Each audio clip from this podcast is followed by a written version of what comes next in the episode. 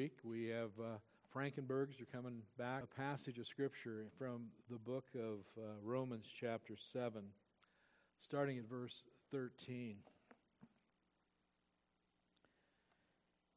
By the way, Toby, that wasn't, I really was blessed by your testimony. Thank you for that.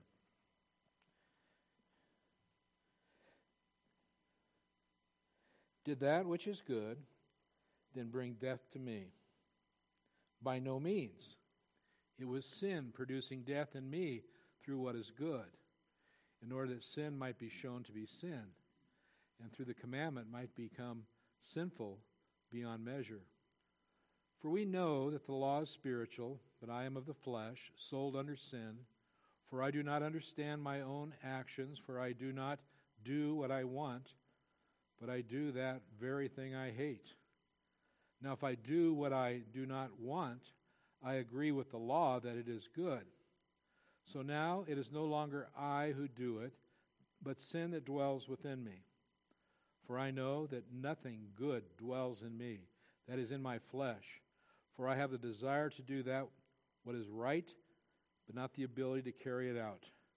For I do not do the good I want, but the evil I do not want is what I keep on doing. Now, if I do what I do not want, it is no longer I who do it, but sin that dwells within me. Let's stop there. Let's pray and ask for God's help. Father, Lord, we're grateful that the Apostle Paul, under the inspiration of the Holy Spirit, opened up his heart and his transparency so we could see and he could reveal that which is very vulnerable to him. But he did so for our good and for our blessing. Open our heart, Father, to receive that and to, to be encouraged and, uh, and, and realize that your grace is greater than our own sin. We pray in Jesus' name. Amen. So we're in chapter 7 of the book of Romans. Uh, we have Paul bringing us, kind of, we're in the middle of the, the doctrine of sanctification. That's where we are. Once uh, we were justified by faith in Christ, that is, we put our faith in Christ, we are forgiven. We are clothed in the righteousness of Christ. We have right standing with Him. The moment you believed in Christ, something happened. What was that? God began to change you. His Spirit began to work within you. And progressively, He's, he's sanctifying you and, and making you more and more into the image of the Lord Jesus Christ. And so that's the inward work of the Holy Spirit that we're looking at in this section of Scripture. We see that we're a holy people. And uh, that's where those of us who are professing faith in Christ, that's where we are today. We're, we're, we're a work in progress. We're, God's working in and through us, making us and conforming us into the very image of Himself. And that happens the moment you step into that very pathway by faith of, of trusting in Christ, that pathway of righteousness, because that begins a walk. That begins a work of grace in your life. And what God is doing at that point is He's doing a work, taking you as a new, uh, a new saint, a sinner that's been uh, forgiven, and now He's doing a work within you so you are becoming progressively more and more and more like Jesus Christ. That's who you are today. And so, chapter 7 raises a question, kind of a side question that Paul's dealing with. And that is, in light of all that Paul has said up to this point, what about the law of God, Paul? What about the law of God? You say we're not under the law, we're under grace. The law cannot save. We saw that. In fact, we saw in chapter 7 and verse 7 that he defends the law when he said, What then shall we say? That the law is sin? If the law doesn't save, is, is it sinful? By no means. No, no, no. If it had been hadn't been for the law, I would have not known sin. So we see the law was given to us for diagnostic purposes to really be able to identify our sin in our own heart. For I would not have known what it is to covet if the law had not said, You shall not covet. And so the law is not sinful. We saw we ended up last time with verse 12. So the law is holy, the commandments are holy, the law is righteous, the law is good. And so, now, so the law, the moral law of God, can't save you. You can't keep it to be saved. The moral law of God, it can't even sanctify you. It can't make you more like Jesus Christ. It doesn't have the power to sanctify. Then what purpose does it serve in the life of a believer? Well, we saw for the unbeliever, and even for the believer as well, there's a diagnostic side of it where when, when you open the law of God and you, and you put your face in, in front of it, it's like a mirror that shows you your own sins. And, uh, and, and, and so that's, that's the diagnostic purpose. Uh, the law is, is not sinful, but we see from his own life, from the life of the Apostle Paul, it gave him a knowledge of sin, and it opened up his heart to realize that he was a sinner. And you remember last time we saw what happened when the law comes to you? And you have, you have a flesh, you're unconverted, and, and, and the law comes to you, and it just kind of revs up your heart and it revs up your flesh and makes you want to sin more. Whenever you're told no by God, your flesh rears up and says, Oh, yeah? Let me show you. Yes, I'm going to have it my way. And that, that's how the law works in, in, in the life of, of an unbeliever. So the, so the law comes and, it, and, it really stirs up more and more sin. But the law did not make the sin, the flesh did. The, the, the, we did. And so we can't blame the law for that. It was doing its diagnosis in our hearts. So uh, Paul now turns uh, to the word of, of, of the law and he applies it to the life of a believer.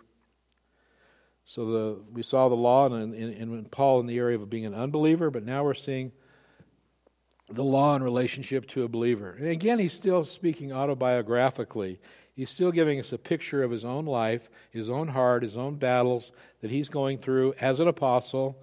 And we realize the law cannot save, and uh, it cannot sanctify. And uh, the problem is, is, is we still sin. We're going to talk about that. This passage we're going to spend two weeks on looking at because it is so helpful to us in our sanctification. I'm just going to introduce the, the passage today. If we're going to progress uh, in our Christian life, it's essential that you know who you are. Uh, that's where I think a lot of us go astray in our in our sanctification because we really don't know who we are. We know we're Christians, right? We say, "Yeah, I'm a Christian." But who are you as a Christian? What's what's happened to you since God saved you? How are you different? How are you the same? What's going on in your heart? And uh, we know we've been justified by faith. As a Christian, you're here. You know you're forgiven of your sins. You, you, you know that you're clothed in the righteousness of Christ. But now what? Who are you today? What's going on in your life today? And uh, what does it mean to be a Christian? Can I be forgiven and act worldly and just go on, act like I used to act before I was saved? Does sin, sin just doesn't change, it's still there all the time? Or, or, or, does God just snap his spiritual fingers and it all goes away and I'm, I'm now a saint and I no longer sin anymore? Is that who I am as a Christian? I don't know about you, but uh, I look at my life and I'll be as transparent as Paul is being with us. And I see sin regularly in my life. And hopefully, you are not so deceived that you don't see sin regularly in your life. You know, I, I thought, there was a time where I thought the moment that I trusted in Christ, that sin would be, especially the desire to sin, would go away. Um, I remember sitting in a, when I was a young pastor in my 30s, I was sitting in a in a deacons meeting, and uh, I, these guys were all my age now. You know, that's how old they were then. And and so here I'm a young young pastor, and I said, "Hey, hey guys, I got a question. Let's be a little transparent tonight. Is there an age you guys arrive at where or arrived at where the lust, sexual lust, came to an end in your life?" And they all dropped their heads and looked at each other.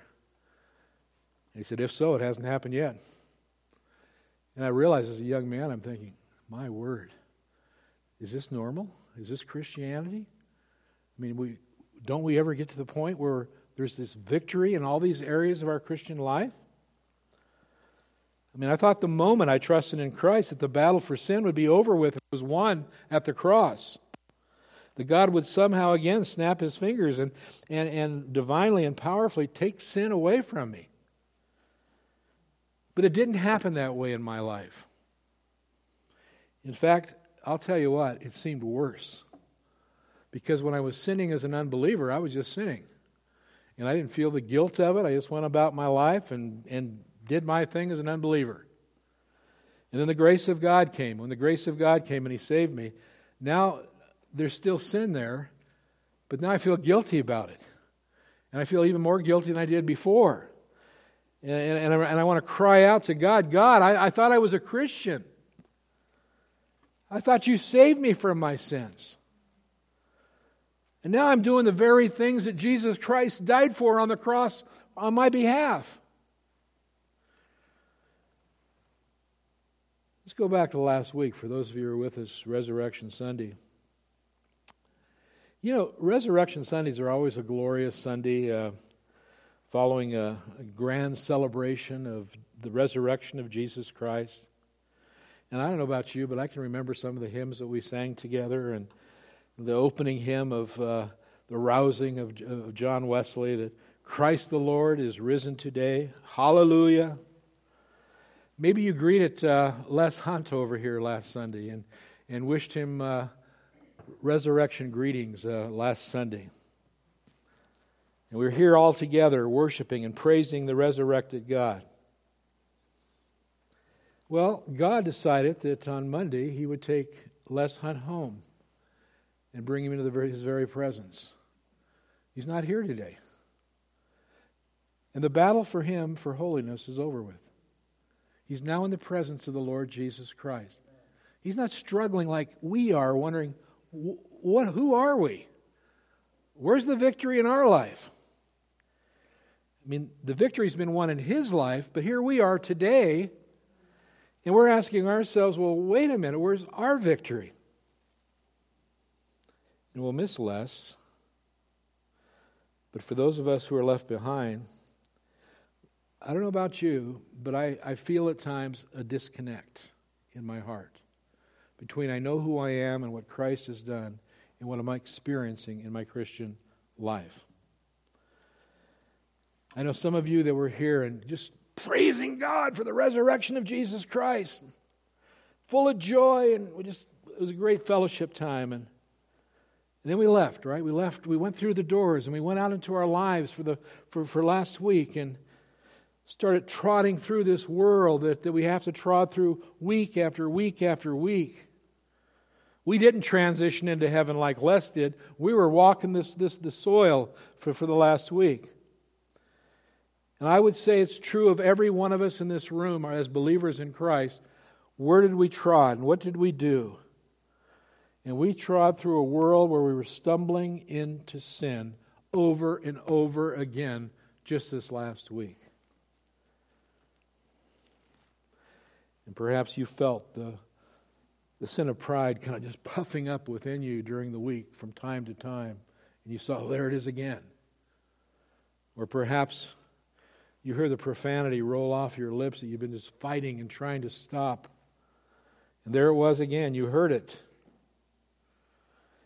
And then that ongoing battle for sexual purity in your life, and, and, and there you, you, you fought, and it seems now it's still an ongoing battle. There, there has yet to be a victory.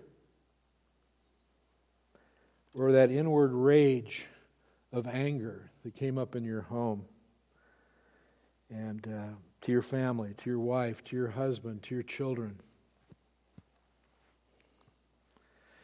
See, it's times like this in the Christian life when I'm jolted.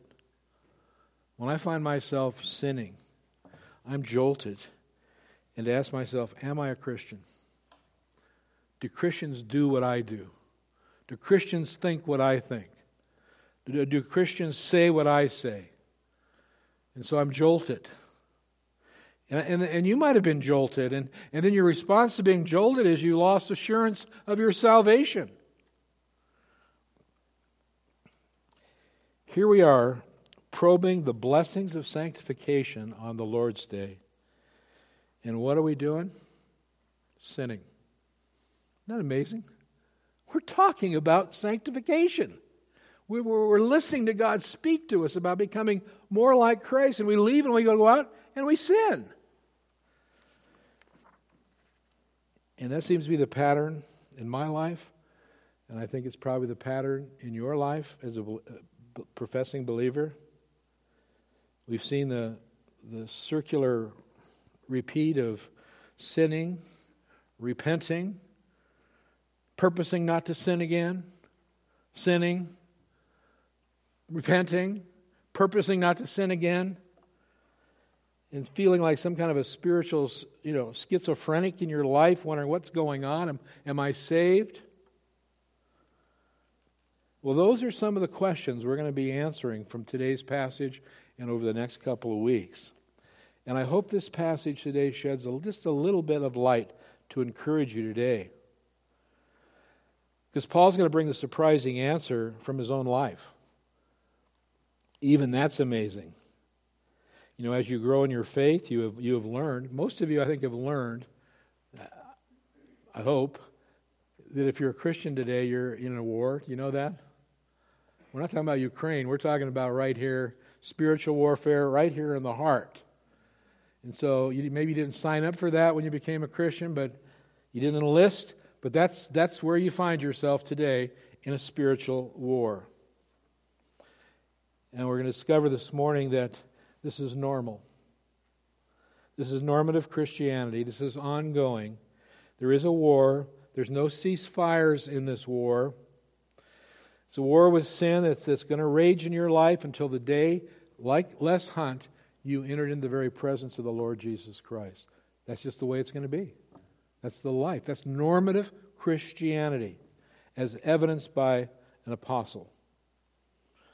A war with sin that's going to rage in your life until you close your eyes and you see Jesus face to face. This passage that we're looking at is one of the most well known texts in all of the book of Romans, and it might be one of the most controversial texts in the book of Romans. It's because it, here's the question, and that's all we're going to look at today. I kept going to keep it short. Just one question: Is Paul describing himself in this text autobiographically as an unbeliever, a non Christian? Is Paul describing himself in this text as kind of a middle of the road carnal Christian? Or a third possibility is Paul describing himself here as a believer in Christ. Uh, and, uh, you know, we've been going through in our Sunday school class. I invite you to come join us uh, how to interpret the Bible.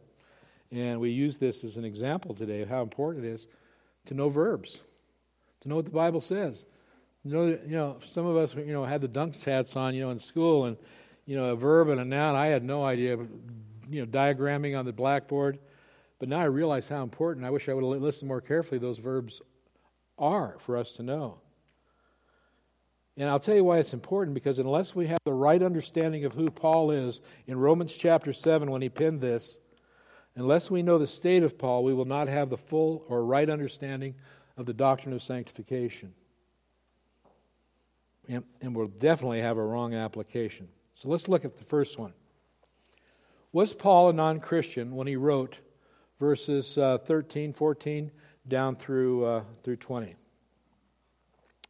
We got your Bibles open. Okay, let's do a little Bible study here. Open your Bibles, chapter 7, Romans and I want you to, to look at the, the verses that are there, starting at verse uh, 14. And I want you to ask yourself uh, who's Paul when he wrote these things? I mean, look, look, for example, at your Bible at verse 14.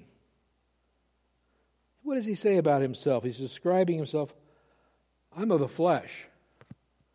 14b, I'm sold under sin. I thought we're no longer slaves to sin. There's nothing good in me. Verse 18. The Holy Spirit is, uh, by the way, the Holy Spirit in, who's in me is greater than, than, than he's in the world. So, but he says, There's nothing good in me. I have a desire to do what, I, what is right, and, and, but not the ability to carry it out. Does that sound like a Christian to you? They have the desire to do what's right, and you just don't, you don't carry it out? Verse 18. Verse 19. The evil that I do not want, I do, I keep on doing. Does that sound like a Christian to you?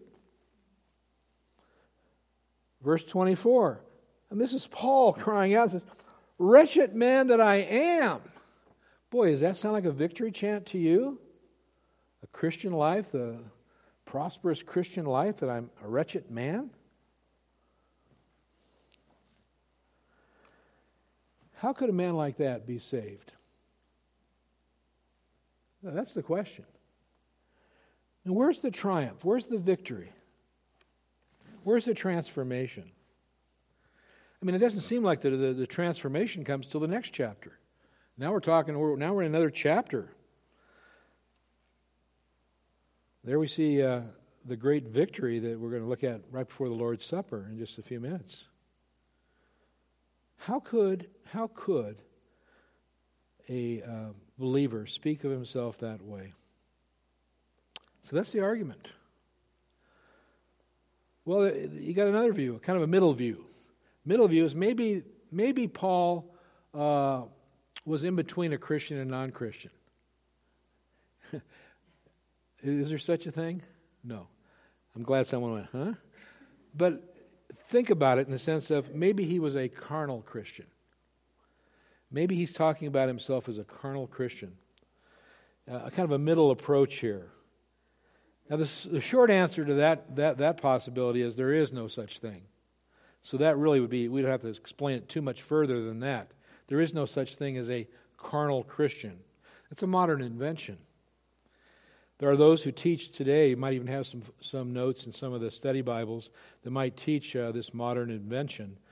But it teaches that, uh, that you can believe in Jesus, you can be justified without being sanctified. You can simply believe in Jesus and be a carnal Christian and just live your life exactly the way you did before you came to faith in the Lord Jesus Christ. That is not the description of a true Christian. You can't be justified, we saw already, without being what? Sanctified. So, uh, all who trust in Christ will, will trust in Him as Lord. All who trust in Christ will repent of their sins. All who trust in Christ will bear the fruit of the Spirit. There's going to be a change that takes place in the heart and the life of every believer. And so there is no such thing as a carnal Christian with that definition.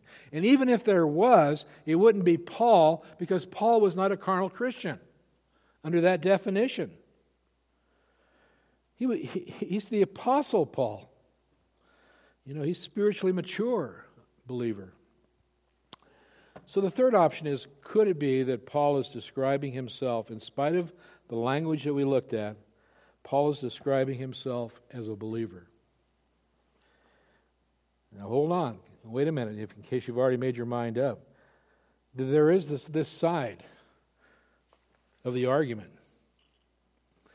You can see why in Sunday school we've been learning how to interpret the Scripture because one of the things that we've been learning is, is uh, when you have a passage here and you, and you look at it, you say, what does this mean? I mean, Paul's talking about himself like he's a non Christian.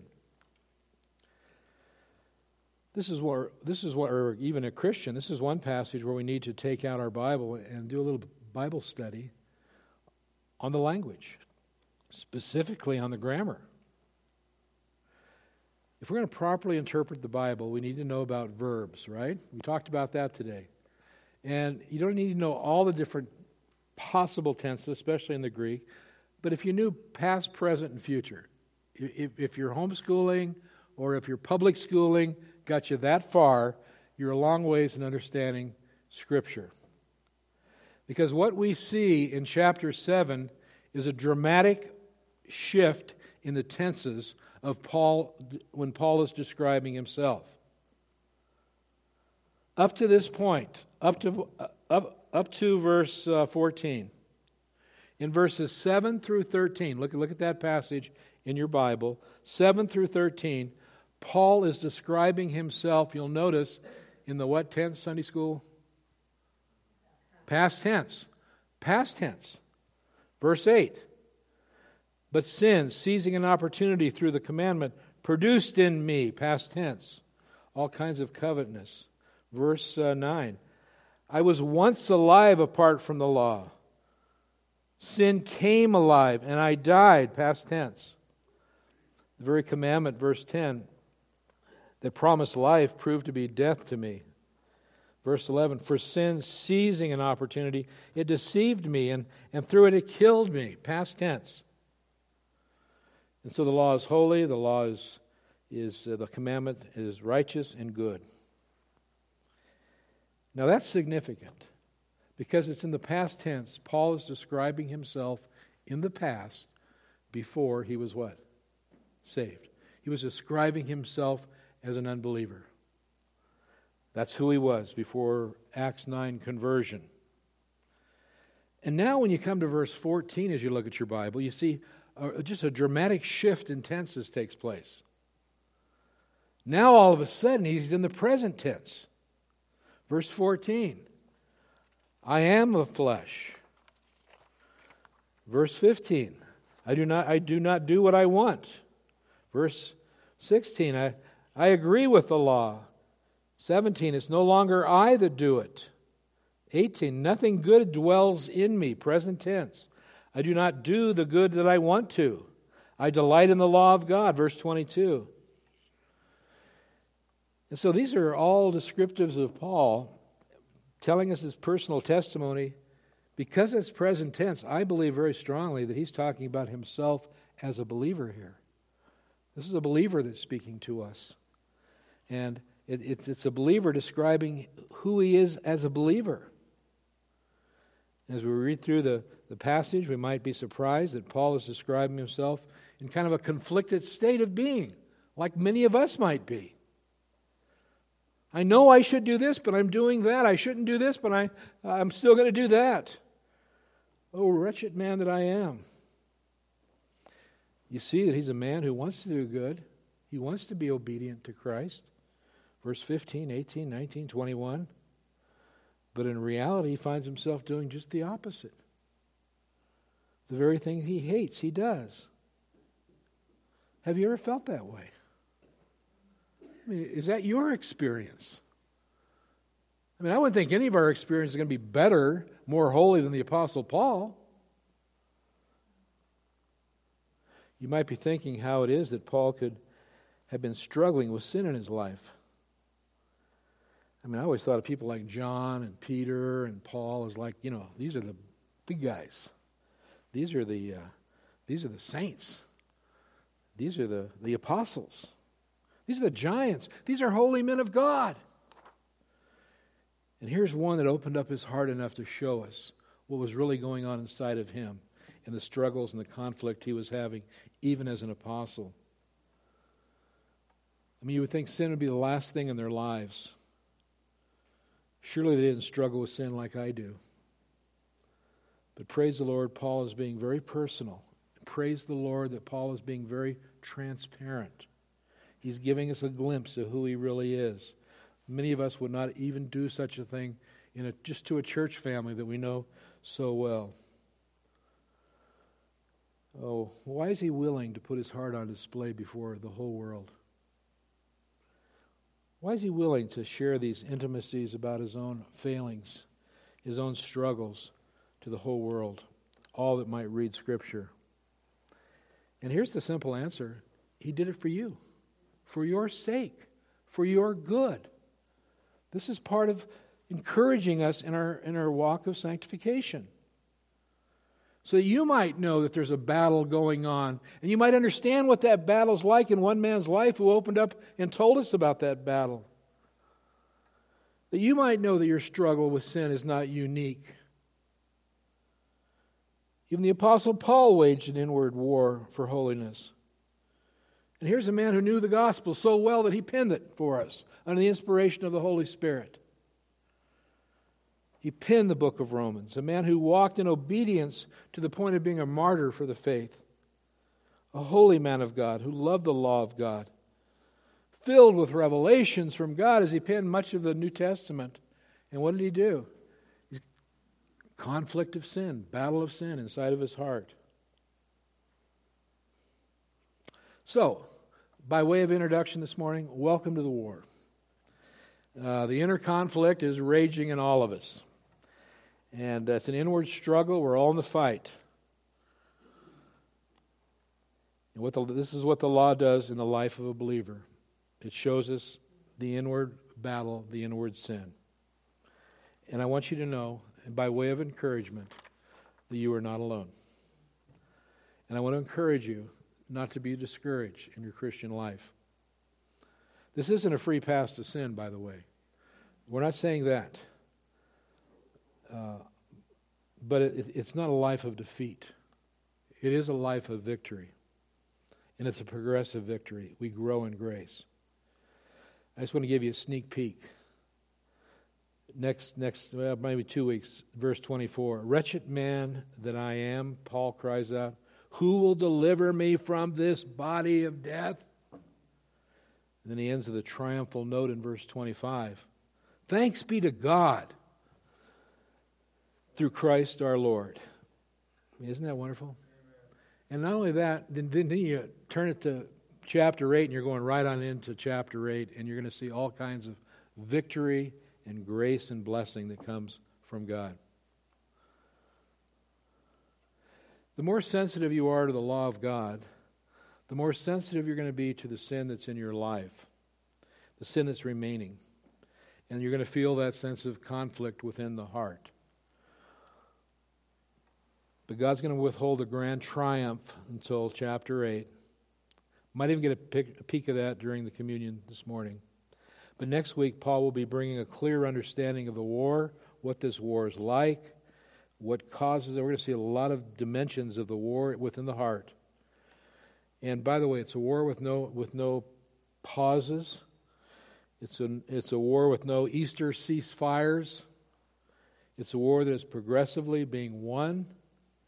It's one that will finally be will be victorious over. But it's a conflict of the heart that we're going to experience for the rest of our lives. And, uh, and it's just evidence of the law of God and the work of grace that He's doing in our heart.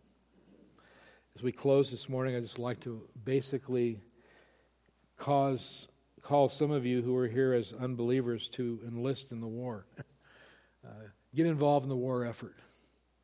Uh, you're going to be on the winning side if you enlist into this war.